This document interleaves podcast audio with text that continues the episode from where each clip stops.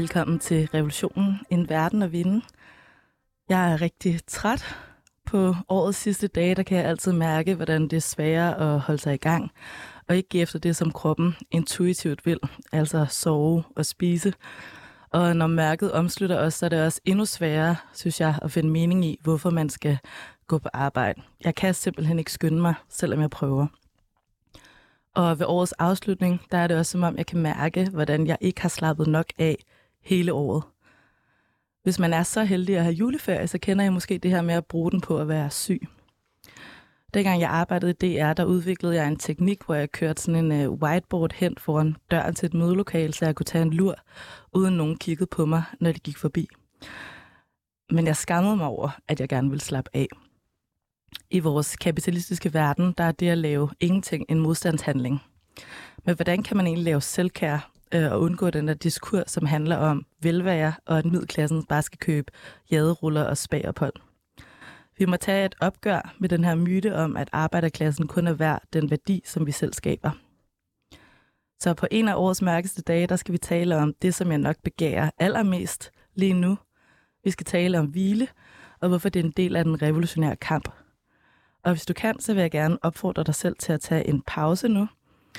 Aflyse noget, som du skulle. Giv dig selv noget slack. Velkommen til.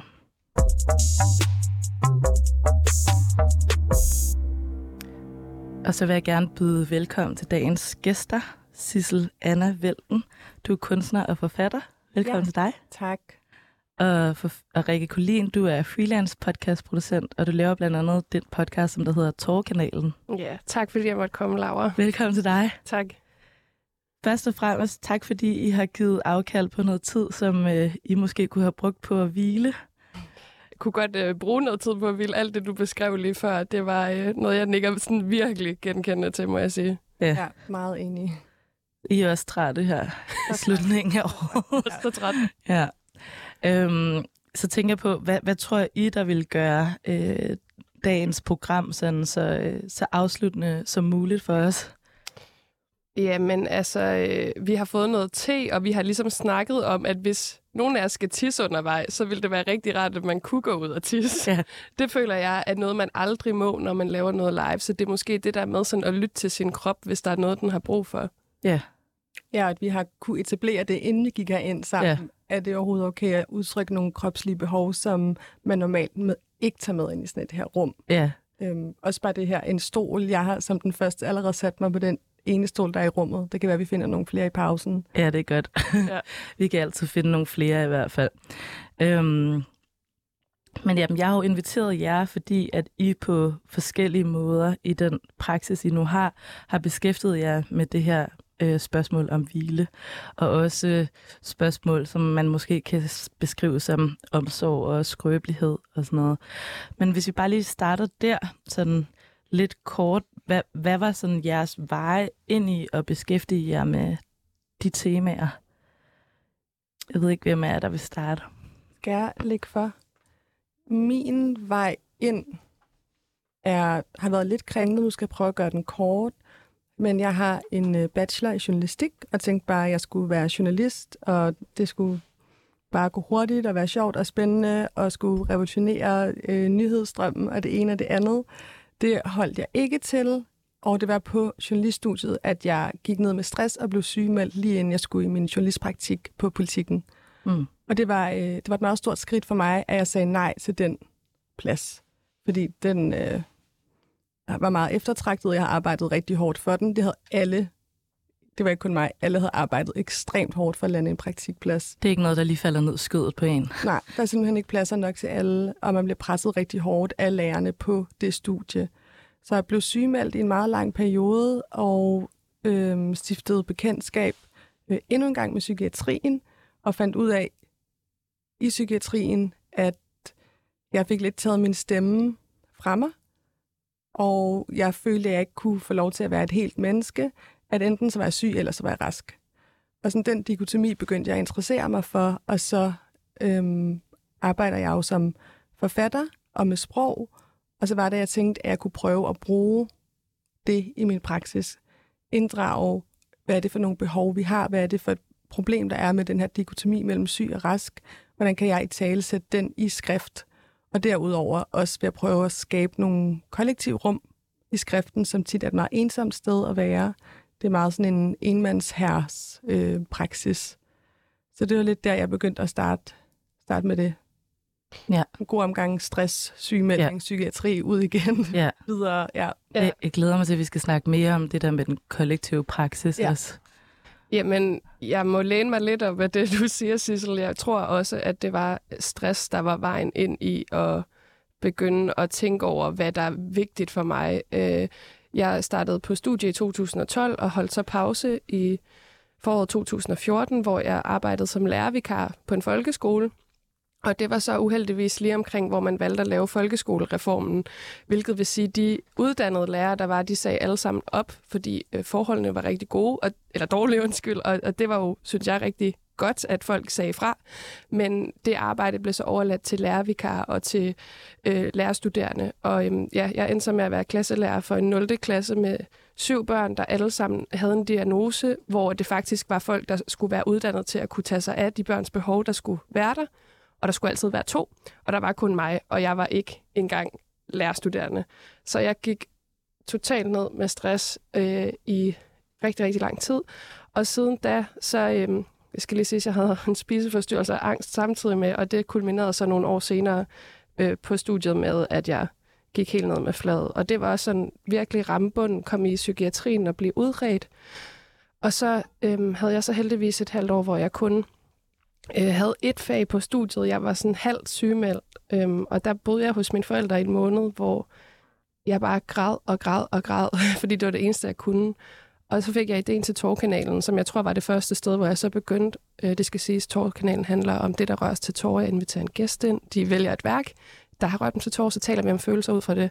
Det var sådan en startskud til at begynde at tale om, hvad man har behov for, og hvordan man føler. Og, ja. og det har så udviklet sig til alle mulige veje, men arbejdskritikken har siddet der lige siden, fordi at det var ligesom nødvendigt på en eller anden måde. Øhm, og så, ja, det er også en lang historie, ligesom dig, Sissel, men det er sådan cirka vejen ind. Ja, så I har begge to, hvad kan man sige, noget levet erfaring, som der gør, at øh, jeg nu har inviteret jer ind her i dag, og så den praksis, som I sådan efterfølgende har, øh, hvad kan man sige, ud, udbygget og blevet formet af det.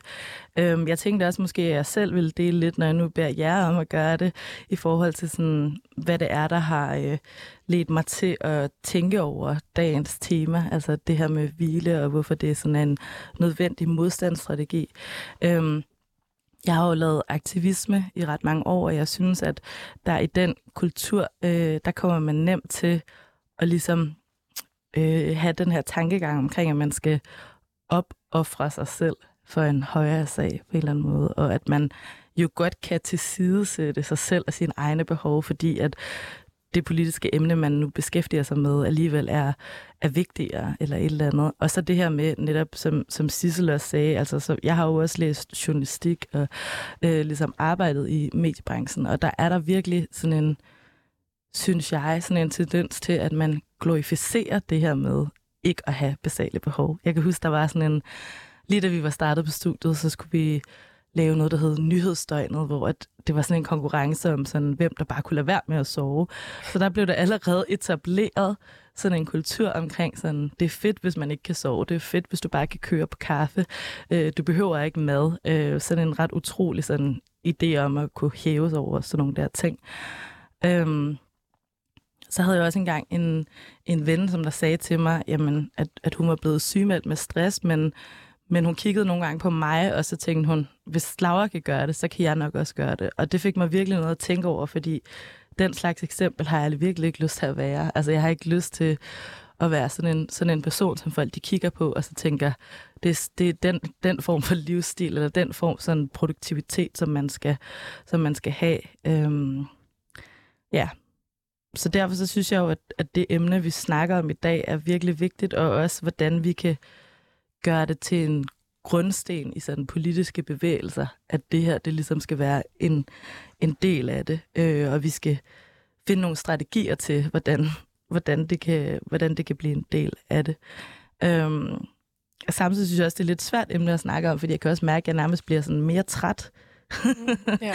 Jeg bliver nærmest træt af at tale om det, fordi at det, det er noget med det der med at tillade sig selv egentlig at mærke, hvordan man har det, som der kan være ekstremt sådan udfordrende, når man, når man er i den der produktivitets, øh, ja, produktivitetszone. Ja, det kan godt det kan godt være lidt nogle lidt svære briller på en eller anden måde at få på, ja. fordi det er meget svært at tage det af igen, når man begynder at se i hver eneste detalje, hvordan man hele tiden overstrækker sig selv, og hvordan man går på kompromis med sig selv, og hvordan man faktisk ikke bliver behandlet ordentligt af kollegaer eller chefer eller mennesker, der skal udbetale ens løn.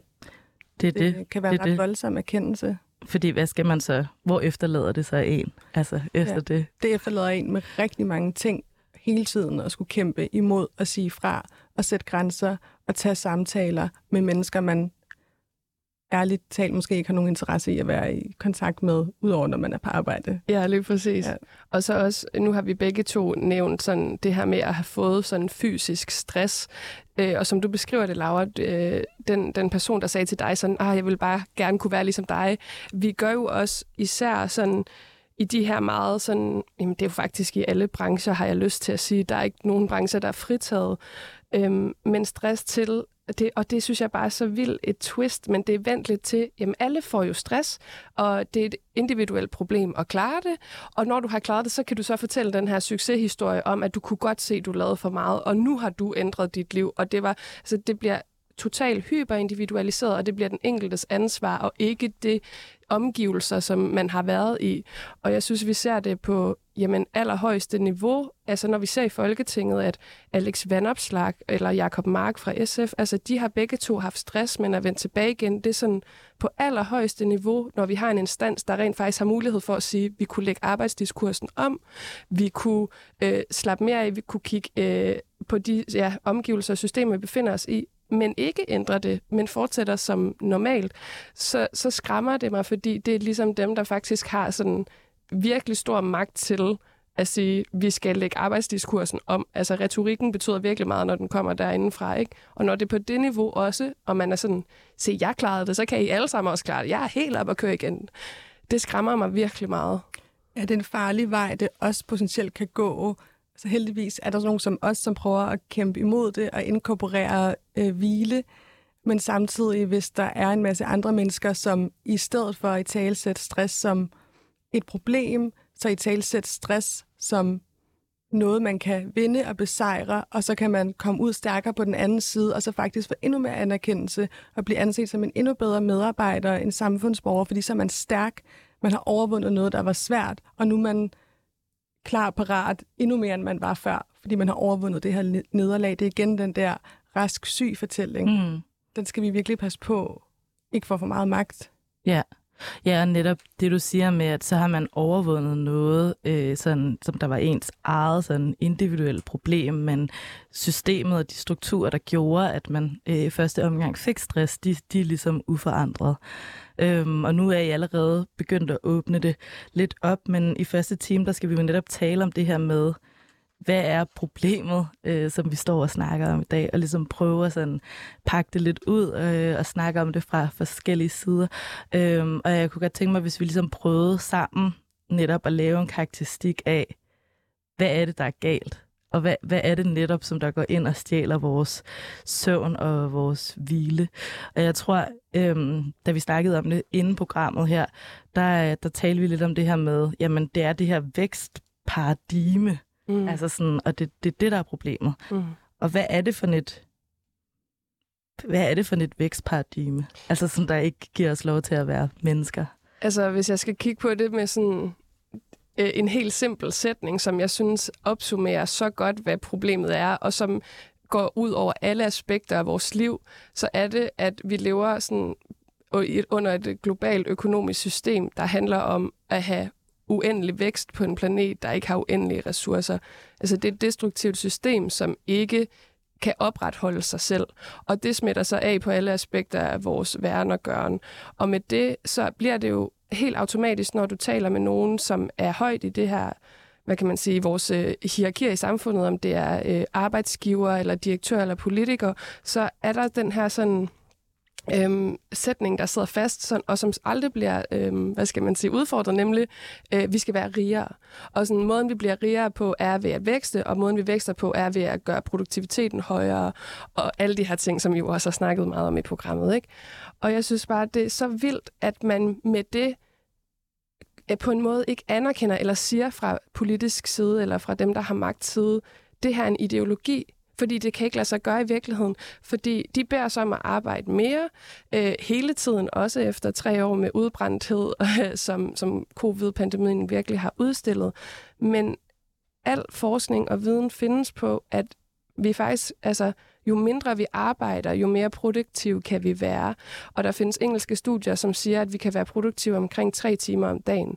Så vi har viden til at vide, eller sådan, sådan vi behøver slet ikke arbejde særlig meget, og hvis vi arbejdede mindre, ville vi kunne levere alt det, de faktisk drømmer om. Ja. Så det handler jo om politisk ideologi, og det handler selvfølgelig om at bevare magt.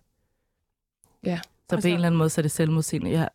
Ja, men også begynde at blive bevidst om overhovedet det her med, at der er et vækstparadigme, som du siger, eller at det er en ideologi. Det er som om, at den, de sætninger findes ikke i ret mange menneskers bevidsthed, fordi det er jo bare default. Mm. What else could there be? Det er sandheden. Ja, Ja. man kan slet ikke forestille sig noget anderledes end det. Nej. Og det, der jo også er problemet med det vækstparadigme, det er jo, at alt det andet arbejde, der sker udenom, det ikke bliver lønnet, det bliver ikke anerkendt. Man kan ikke, man kan ikke bruge det til at føle sig som noget værd, til at være et godt menneske.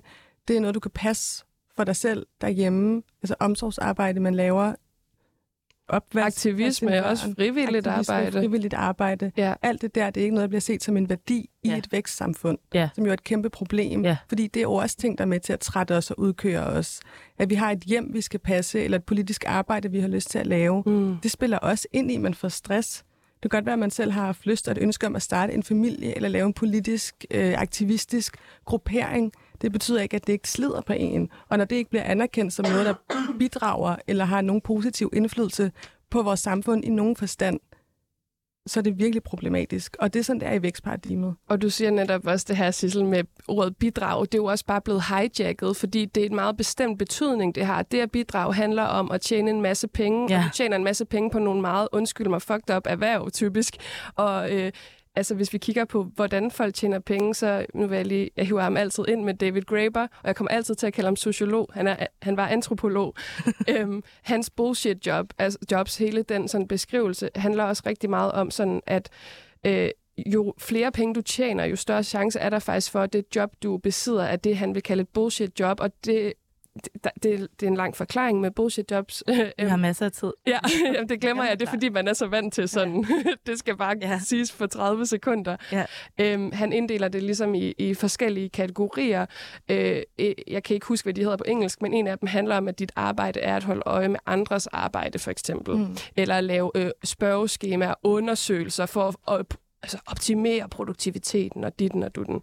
Og det er bare interessant, altså også i forhold til, hvis, hvis arbejde er det, der bidrager, ikke også? Det, som der bliver sagt fra politikernes side, det er, at direktørerne bidrager. Dem i de høje stillinger bidrager. Men det, de bidrager til, hvad er det reelt? Øh, når vi så sammenligner med folk, der er jeg laver servicearbejde, øh, omsorgsarbejde, der kan vi jo se, det er jo dem, de altid kalder dem, der får hjulene til at køre rundt. Ikke? Ja, jo. Men det er dem, der bliver betalt dårligst. Det er dem, der oftest er på arbejdspladser, hvor der ikke er overenskomst eller, eller lignende. Så det, for at vende tilbage til det, du sagde, Sissel, med at bidrage. Altså, jeg vil bare ikke bidrage til et samfund, hvor at det, der skal bidrages med, det er at køre folk i seng. Og det er sådan, hvad er det for et samfund, vi bidrager til? Ikke? Så det er også det der med, at de har sådan taget det her ord, og så bare hijacket det, og gjort det til noget meget, meget firkantet, og noget meget, meget skadende for langt de fleste mennesker. Og jeg kommer også til at tænke på, øh, jeg tror, det var, det var dig, der sagde det, Sissel, altså det her med, at mm, den her diskurs om at, ja, at bidrage, det er meget det her med et fællesskab, at samfundet Ja. bliver beskrevet som et fællesskab, også regeringen. Vi skal alle sammen arbejde lidt mere. Øhm, men i virkeligheden, så er der ikke noget fællesskab. Fordi i den mm, konsekvenserne af den øh, tankegang betyder, at vi alle sammen er alene. Mm. Det er jo det, fordi fællesskabet i sådan en kapitalistisk, neoliberalistisk kontekst, det er jo, at et samfund bliver rigere. Det er det, der bliver defineret som et fællesskab. Og det er det, der bliver defineret som, at vi skal løfte i flok. Altså den der sætning med at løfte i flok og bidrage. Det er jo en helt forkert framing af, hvad det vil sige, et fællesskab er.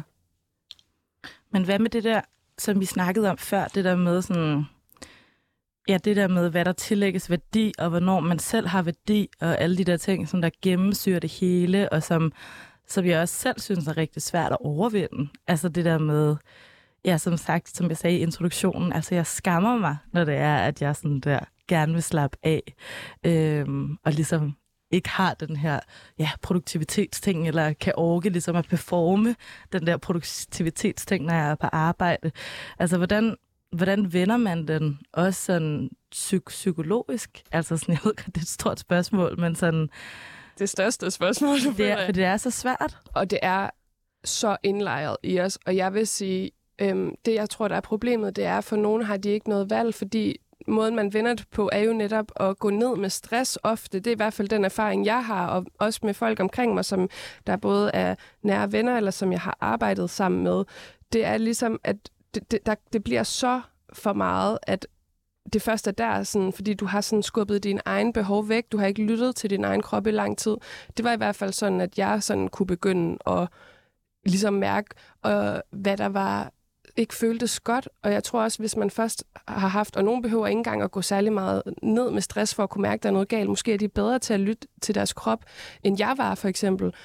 Øhm, men hvis, for mit vedkommende i hvert fald, når jeg først havde haft stress der i 2014, jeg har haft stress to gange, hvor det er blevet rigtig slemt siden, men jeg har også rigtig hurtigt kunne mærke stresssymptomer komme, og der har det så været en måde, hvorpå, og det har jo så været gennem nogle rigtig træls erfaringer, ligesom at kunne sige, wow, jeg skal fjerne mig fra det her lang tid før, end jeg egentlig principielt ville kunne holde til. Men jeg synes bare, at det, der er problematisk ved det, er jo, så bliver det igen den her sådan individualiserede erfaring.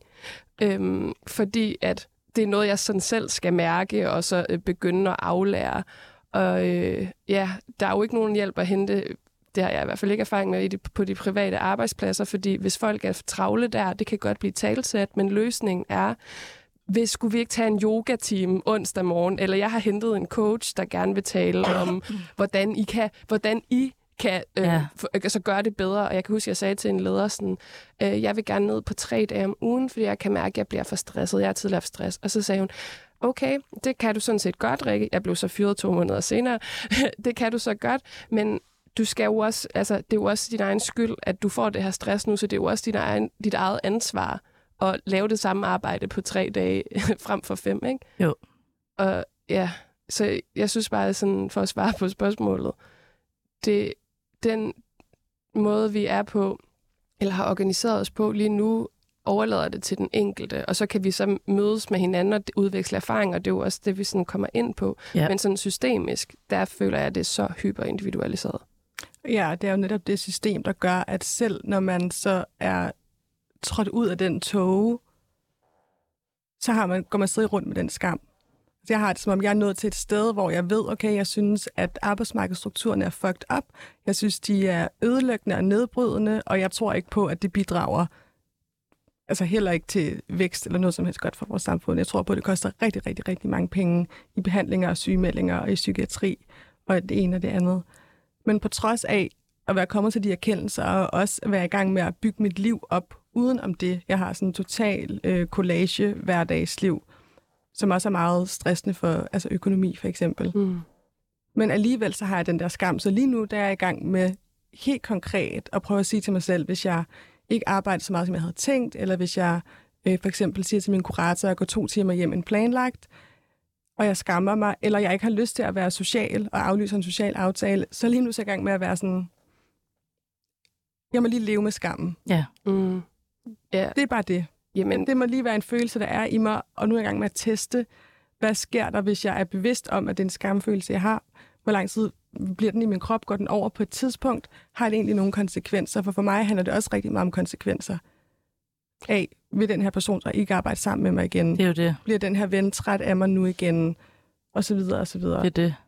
Jeg synes også bare, der er sådan en kæmpestor kognitiv dissonans mellem øh, værdier og ideologier, det jeg gerne vil for mig selv, og så hvad jeg rent faktisk gør, når jeg så skal udføre noget lønarbejde, eller ligesom, og det er jo, det er jo også det, det er jo derfor, jeg synes, det her program er dejligt, fordi der får man også, og vi skal jo snakke strategi og sådan noget senere hen, men jeg synes bare, det er rigtig svært på en eller anden måde, at have den, det liv, jeg gerne vil leve, og så selvfølgelig også være i, altså, i en selvvalgt position, der hedder prekariatet, fordi jeg jo tidligere har haft fuldtidsjob, som gjorde mig dødssyg. Altså så syg, at jeg jo øh, græd tre måneder i streg og bare sad i en seng og ikke kunne rejse mig op nærmest.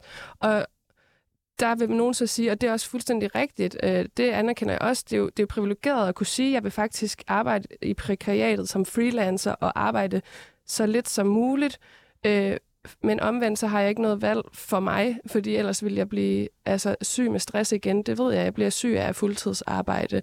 Og det er bare ikke alle for ondt, og det er jo der, vi skal finde ud af sådan, ja, hvordan kan, kan vi sikre, at du ved, at det ikke kun er dem, der ligesom sådan har øh, i bestemte brancher, for eksempel nu er jeg selv i mediebranchen, mulighed for at tage få jobs, men som så til gengæld giver mig måske en eller to måneders løn frem for ja, ja, øh, mm. øh, mindre end det. Ikke?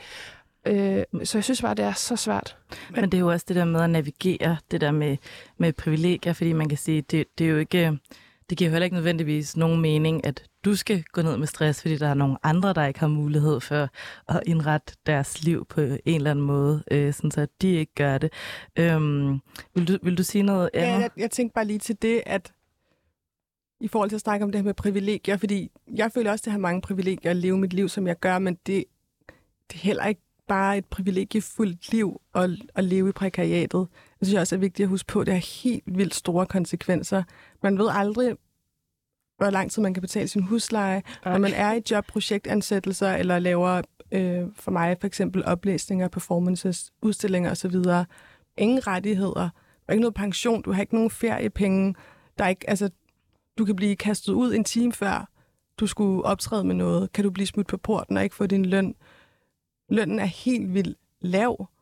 Altså for mig har det også konsekvenser sådan, okay, men skal og kan jeg have børn, for jeg nogensinde råd til det?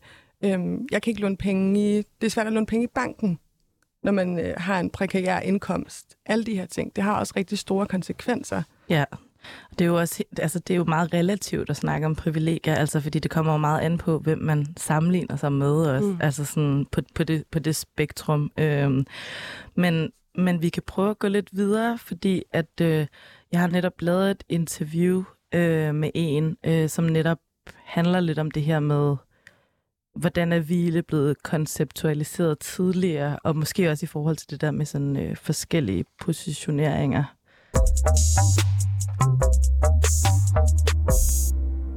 Fordi øh, som det er med mange analyser om antikapitalisme, så tror jeg meget, at vores forståelse af hvile som et antikapitalistisk redskab eller en strategi, hvis man kan kalde det det, kommer fra øh, sort feminisme. Og jeg har lavet det her interview med Quinn øh, Whitney Berle, som er aktivist, og så har de en MA i Cultural Studies.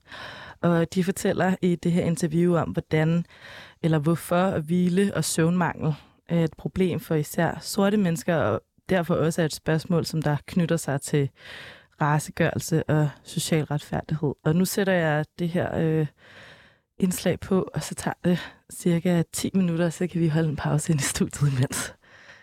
You're one of the people I know who have been briefly introducing me to how rest is a very crucial part of our political struggle. How did you first stumble upon this conceptualization of rest within a discourse of political resistance? Thank you so much. I'm really excited to be here. So, I stumbled upon the understanding of rest as an act or practice of resistance, or as some people also like to call it, a form of reparations on social media during the somewhat early stages of the COVID 19 pandemic. This notion of rest has really been trending recently, particularly in 2021 and I think very much in response to the absurdity of how, if you can remember, in the start of COVID, people who were privileged to work or study from home were talking about now having the opportunity of increasing their productivity by learning new skills, working out more, finally finishing to write that book during a time of crisis which brought so much anxiety, illness, death, grief, and constant uncertainty, right? So, thinking about rest as a form of resistance has in many ways provided me with the justification of why it is important and a political act, and not only that, but also our divine right. But also allowed me to deconstruct how, through feeling guilty about needing to rest and not working or being productive, I am also part of upholding systems of capitalism and white supremacy.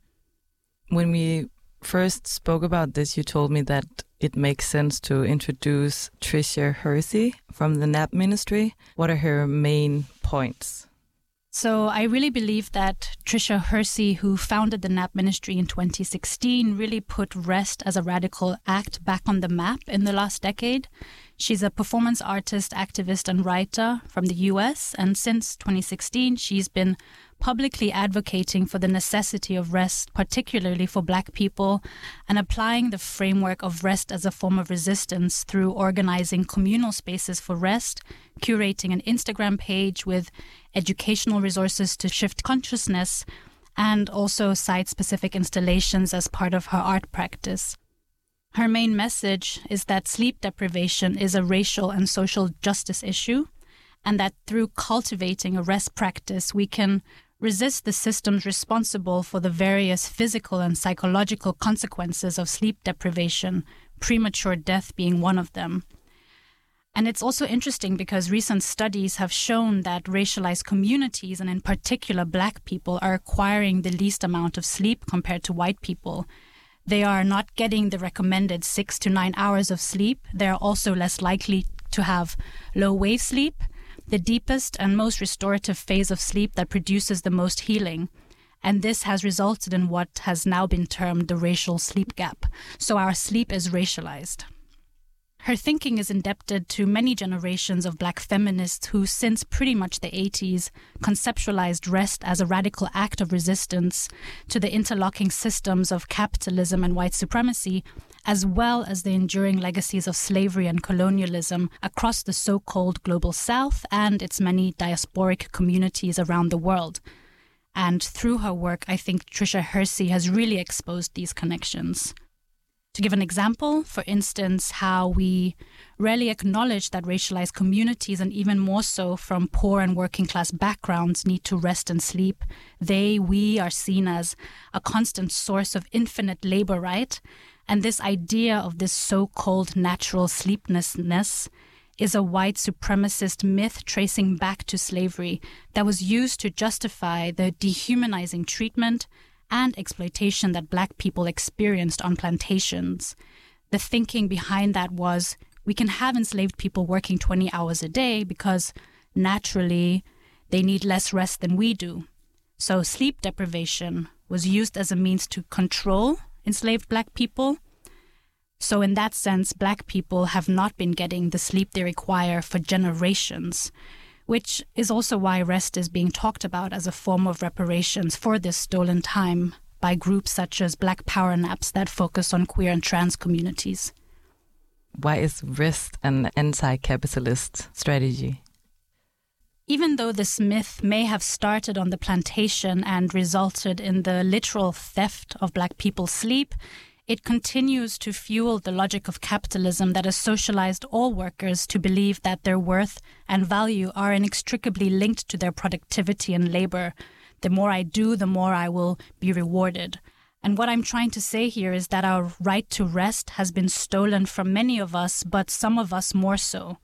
So, rest is not only a strategy towards dismantling white supremacy, but it's also just as much an anti capitalist strategy. Do you think it would be like a revolutionary strategy to rest? I think it's important to sustain our revolutionary goals in the long term.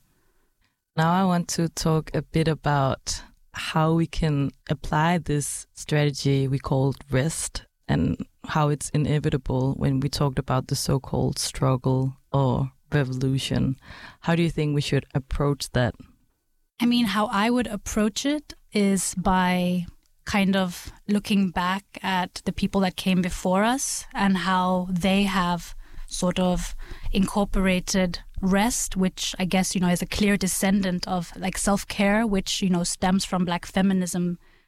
Rest was central to black feminists in the 80s already because it's a low and no cost form of self care that is accessible to all people, regardless of class. But, you know, not self care in the sense that's been individualized and, you know, recently co opted by neoliberal thinking, but its radical and politicized origins within black feminism, where it's rooted in collectivity and vital for the collective survival of groups made more precarious than others. So, for rest to be a radical act of resistance, it needs to be situated in particular conditions and histories of violence, precarity, and liberation struggles. And I think to sort of like open up for the future, central to Black feminist praxis is the process of imagining ourselves outside the chains of patriarchy, white supremacy, capitalism, etc. And Trisha Hersey, among others, believe that to do this work of freedom dreaming, we need to cultivate a rest practice despite these interlocking systems that would prefer otherwise. So, rest is not simply about well being, it's intimately connected to creating the conditions really needed to dream, imagine, and speculate liberated and just futures. As, you know, the scholar of social movements, uh, Robin Keeley, once said, without new visions, we don't know what to build, only what to knock down. So, in that sense, you could say that rest is like one of the pillars of any kind of revolutionary struggle or how we should carry it out. Definitely. One of the last things I'd like to ask you about is if you can share some of your experience or some of your thoughts about how have these ideas about rest informed both your own life but also your own practice as an activist?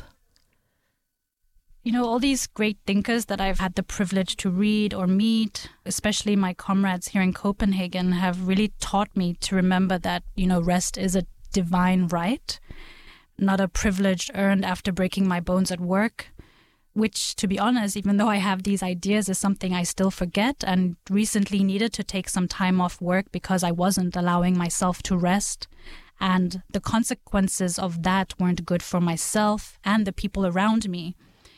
So this so-called struggle is going to be long it's hard work and we really just need sustainable and habitable strategies to sustain this work and we won't by falling back on white supremacist and capitalist ideas that got us in this trouble to begin with we really need to make do without urgency thinking throughout the 9 years that I've been engaged in politics and community organizing I've just seen so many friends and lovers and comrades disappear because there's only so much harm and ill treatment our bodies can withstand before they break.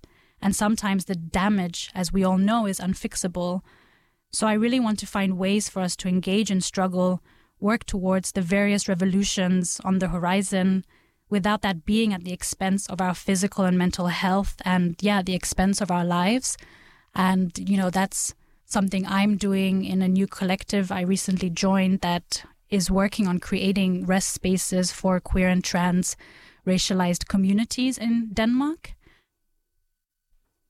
I would just encourage people to check out the NAP Ministry on Instagram. They have very digestible resources. Also, the project called Black Power Naps for queer and trans racialized communities out there. The Instagram page TT Godex which is the collective I mentioned, and also, you know, read people like Adrienne Marie Brown, that's very focused on rest at the moment. Audre Lorde has been talking about rest since the 80s. Bell Hooks, Patricia Hill Collins, there's a whole, you know, legacy of black thinkers and activists that have been chiming in on why rest and a self care practice is necessary for the survival of ourselves and our communities, but also for sustaining our anti oppression work.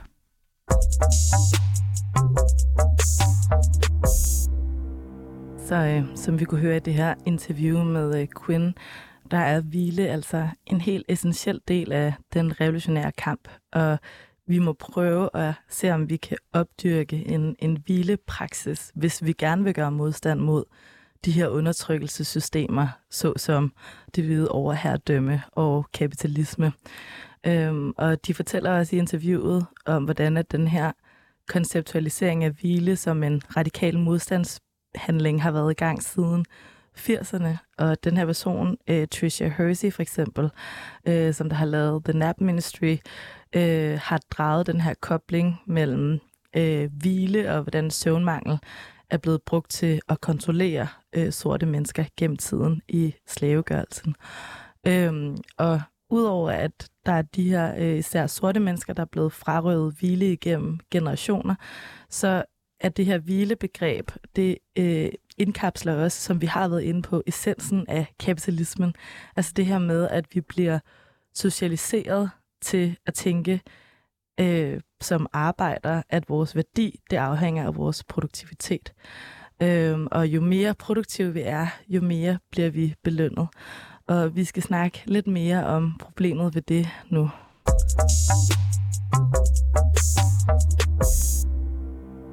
fordi vi har stadig Rikke Kolin og Sissel Anna Velten i studiet.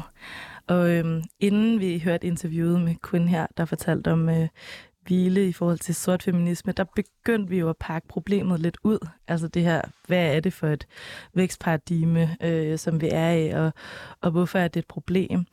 Øhm, og skal vi prøve at starte med at sådan tale altså prøve at uddybe det lidt mere. Sådan, hvordan kommer det til udtryk, det her vækstparadigme? Øhm, for eksempel nævnt i, at man også kan se det i den måde, som psykiatrien foregår på, eller alle de systemer, som der findes i samfundet øhm, på en eller anden måde, og som man øh, ja, stifter bekendtskab med. For eksempel i en, øh, en øh, mental krisesituation, eller hvis man er gået ned med stress, eller ikke har et arbejde, eller... Jamen, altså, jeg stod bare, og vi, vi kom jo lidt ind på det, men øh, det var da jeg snakkede med en ven den anden dag, som øh, har været ind og ud også af mange af de her, både jobcenter og psykiatrien og de instanser, vi ligesom har, der på papiret jo er til for at hjælpe folk.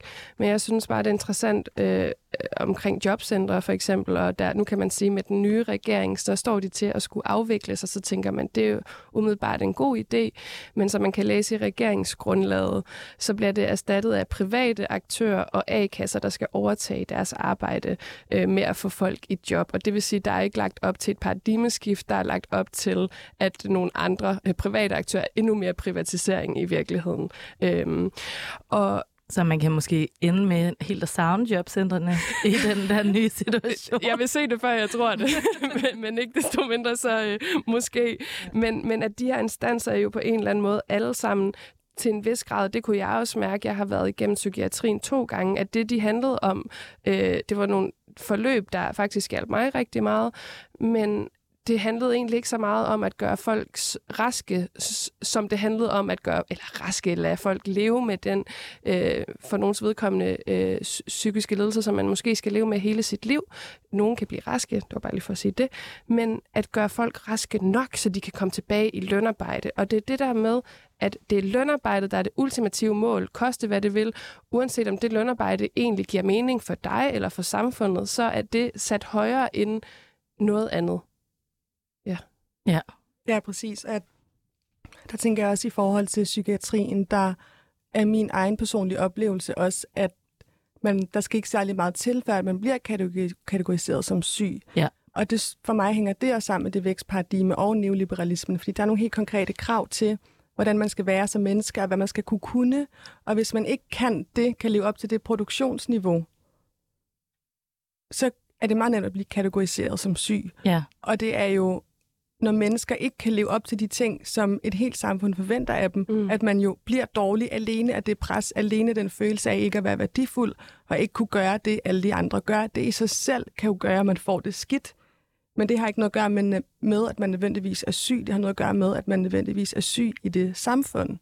Det, mm. det var faktisk også en af dem, jeg var i, da en af de gange, jeg havde været i, eller forløb, jeg har været igennem, var gruppeterapi, hvor en af sådan, øh, de andre, der var i gruppen, sagde, det er jo, og Altså, jeg synes, det var så spot on. Det er en helt naturlig reaktion på et, samfund, et sygt samfund, og det er også sådan, vi kan se på tal, altså for eksempel Stressforeningen, det er så fra 2020, øh, det peger på, at 12 procent af danskerne, de øh, har alvorlige tegn på stress hver dag. Det vil sige, øh, altså mere end hver tiende hver eneste dag. Det er altså ikke naturligt. det kommer fra de omgivelser, vi lever i. Så det er sådan, det at få stress, det vil man jo i, i det system, vi lever i, den måde, vi taler om det øh, på det nu, det vil være, at det er den enkelte skyld, det er individets ansvar, men det peger jo på, at det er systemisk, når det er altså så mange mennesker, det går ud over. Så det der med, som du siger, Sissel, at tydeliggøre noget, der faktisk er en helt naturlig reaktion på de omgivelser og det pres, der, der ligger som det per default, ikke? Jo det, det er jo også det, der skal gøres op med, øh, og som føles for mig i hvert fald som et tihovedet monster, fordi at det der med så at bruge kræfterne på at indse det, og sådan vide, det ikke er dig, den er gal med. Det kan jeg godt, det ved jeg godt, det ikke er mig, den er gal med, men alligevel så, så føler jeg mig altså skamfuld over at tage de der pauser, og fordi jeg ved, at sådan, der findes folk, der ikke har mulighed for at tage den pause, men så omvendt, jeg kommer fra sådan en hvid middelklasse girlboss-liv øh, på en eller anden måde, eller sådan det, det, det kredse, jeg har været i på universitetet og så videre. Ikke? Og det er også det, jeg personligt selv vil gøre op imod, fordi jeg, vil, jeg har ikke interesseret i hvid feminisme, som handler om at komme op og være med i bestyrelsen eller på direktørgangene, for jeg kan ikke lide bestyrelsen, jeg kan ikke lide direktørgangen, jeg vil ikke have, at de skal være der. Og det er bare sådan, der, der, det er sådan at være sådan lidt klemt mellem to stole på en eller anden måde. Mellem det, der sådan, man er blevet opdraget til, at øh, mange i ens vennekreds, de er sådan, Nå, men så min karriere, og mig, mig, mig, og vi skal stige graden. Og så den anden, som er øh, folk, der reelt har brug for hvile, men som, øh, det handler jo også helt vildt meget om klasse selvfølgelig, ikke også, men som ikke har mulighed for at tage den hvile, og jeg føler sådan, jeg står sådan et sted, og er sådan, jeg vil ikke det her over, men jeg skammer mig også over at kunne tage pladsen til at hvile på en eller anden måde, og det mm. er, ja, det er meget ambivalent det er jo der, hvor at, øh, at det altid, man kan altid finde nogle nye måder øh, på en eller anden måde at skamme sig på, eller mm. lige så snart man har bevidstheden omkring, at, øh, at, at den måde, man agerer i, i, i et eller andet system på, øh, jo er en del af problemet, så kan man også skamme sig over det på en eller anden måde. Ikke? Så kan man ende med at straffe sig selv for utrolig mange ting. Øhm, jeg lige hurtigt vende tilbage til det ja, med psykiatrien. Jeg får bare lige lyst til at slå et slag for sådan alvoren af stress og de følgekonsekvenser, der er, fordi det er virkelig blevet en floskel. Mm. Stress, angst og depression er blevet sådan tre floskler, som jeg tror nærmest, jeg hører de ord hver dag. Og der er også en masse andre sygdomme, som for eksempel ligger latent i folk, som også bliver trigget af det her samfund, vi lever i. Det er ikke, ikke kun laver i citationstegn, men det er også øh, diagnoser som skizotypi, skizofreni, bipolar lidelse, mm. borderline. Det er også sygdomme, som kan blive for det første overhovedet trigget, aktiveret, hvor at det pågældende menneske måske kunne have levet et liv i et andet samfund, uden den sygdom var kommet til udtryk. Mm. Det, det har jeg bare lige lyst til at slå fast, at det, der også er en masse andre konsekvenser, som ligger uden for de her hverdagssprog, som vi har fået med stress og stress som noget, som bare hænger sammen med, at vi arbejder for meget, og man kan hvile sig væk fra det. Det giver helt vildt god mening, så der er, også, der er også rigtig meget af det, der handler om, at, at det bliver naturligt gjort og normaliseret, fordi at det, det. det er fordi det sker hyppigt, eller sådan, fordi, fordi det eksisterer mm. rigtig meget, og på den måde, så bliver det ligesom sådan en, ja, så bliver der ikke stillet grundlæggende spørgsmålstegn ved sådan, Nå, men hvordan kan vi så undgå det, altså sådan, som, som jeg startede med at sige i første time. Altså, det er ligesom om, man skal bare, øh, ja, det, det, det, er helt, det er helt almindeligt, at, at du går ned med stress, og så kommer du ligesom og, ud på den anden side. Og heldigvis kan de fleste godt blive raske for stress igen, og det er jo bare mega godt, men det er også bare, at der er alle mulige andre sygdomme, som også kommer frem, ja. og som måske har svært ved at blive behandlet, eller som har endnu større konsekvenser. Og der er en meget lille forståelse for, hvor lang tid det tager enten at blive rask, eller hvor lang tid det tager at øh, lære og tilpasse sig det samfund, vi lever i, med den diagnose, man er blevet givet, fordi det er også en faktor i det. Det er ikke altid, fordi man er syg. Det handler om, at man så skal lære, hvordan kan jeg så leve i det samfund, og de udfordringer, jeg har på grund af det samfund, jeg lever i. Og da, den buffer, man har lige nu, er alt for lav i psykiatrien. Man har jo tit øh, fire til seks måneder, hvis man overhovedet er heldig, for eksempel få et gruppeforløb eller et terapiforløb. Det er ikke nok det er ikke sådan, det tager. Det tager flere år. Ja, klart. Og må jeg tilføje noget der? Det der jo også er, det er jo igen har også noget at gøre med, hvilke ressourcer man har på en eller anden måde, eller hvilket overskud man har, fordi øh, da jeg skulle igennem øh, psykiatrien øh, for nylig, eller sidste gang, det var med et øh, 8 års ubehandlet øh, helbredsangstforløb, som kom som følge af øh, bulimi, så det er også, de, de hænger jo også helt vildt meget sammen. Og der øh, var ventetiden på 15 måneder for øh, at komme til, til gruppesamtale. Øh, og jeg synes, det var så lang tid, fordi jeg jo virkelig var desperat og havde været det, ja, i otte år. Øh, så jeg ringer og beder og høre, om der er nogen muligheder. Så siger hun, ja, ja, du kan bare komme på ventelisten. Og så ender det så med, at jeg bliver ringet ind tre måneder senere. Men jeg tænker bare rigtig meget, det er der jo ikke nogen, der har fortalt os nogen steder. Altså, så det er også sådan, det er dem, der lige præcis har overskud til at kunne gøre den der ekstra ting, der så får de privilegier eller den mulighed på en eller anden måde. Hvor, hvorfor står det ikke, at man kan ringe og sige, at man gerne vil på ventelisten på en eller anden måde? Øhm, så jeg, jeg, jeg, jeg er jo selvfølgelig også mega enig med det, du siger, Sissel, og også det her med, at det er jo igen det her sådan binære system, vi lever i. Det er også det er meget kasser, hvis du skal henvises til et eller andet, så er det det her eller det her. Du kan ikke, altså tingene hænger sammen, og ting bliver udviklet af hinanden, og øh, tit, hvis du er stresset, så vil det føre til en depression og omvendt. Men det der er faktisk ikke plads til i det her system, så det er også det her med igen at tage det menneskelige fra os på en eller anden måde. Det der med, at vi er mega komplekse, og vi indeholder så mange forskellige ting, og så være sådan, du er den her diagnose, og det er den, du er blevet henvist for, øh, og så må det, det andet komme bagefter, hvor det sådan, den måde, man løser problemer på, bliver også meget sådan kæde frem for, ja, cirkulært på en eller anden måde, hvor det hele jo hænger sammen. Mm. Det er også det med det, hvad var det, du kaldte det, det mangehovedet monster, ja. fordi det hænger igen også på en eller anden måde sammen. Altså den kassetænkning, eller den måde, psykiatrien fungerer på, det er også fordi, at det sådan, øh, er, er gearet til et vækstparadigme. Altså sådan et, eller ideen om sådan effektivitet eller et eller andet. Og jeg tænker, i det du sagde før, Sissel, med hvordan at, at stress også kan trigge øh, andre øh, psykiske, altså andre diagnoser end det, vi kalder for stress eller angst. Eller, det betyder jo også, at de ting, vi står og snakker om her, altså hvis ikke der var de her øh, omstændigheder eller det her vækstparadigme, så ville det have direkte, altså det giver direkte udslag på en eller anden måde i psykiatrien også som jeg forstod det, du sagde.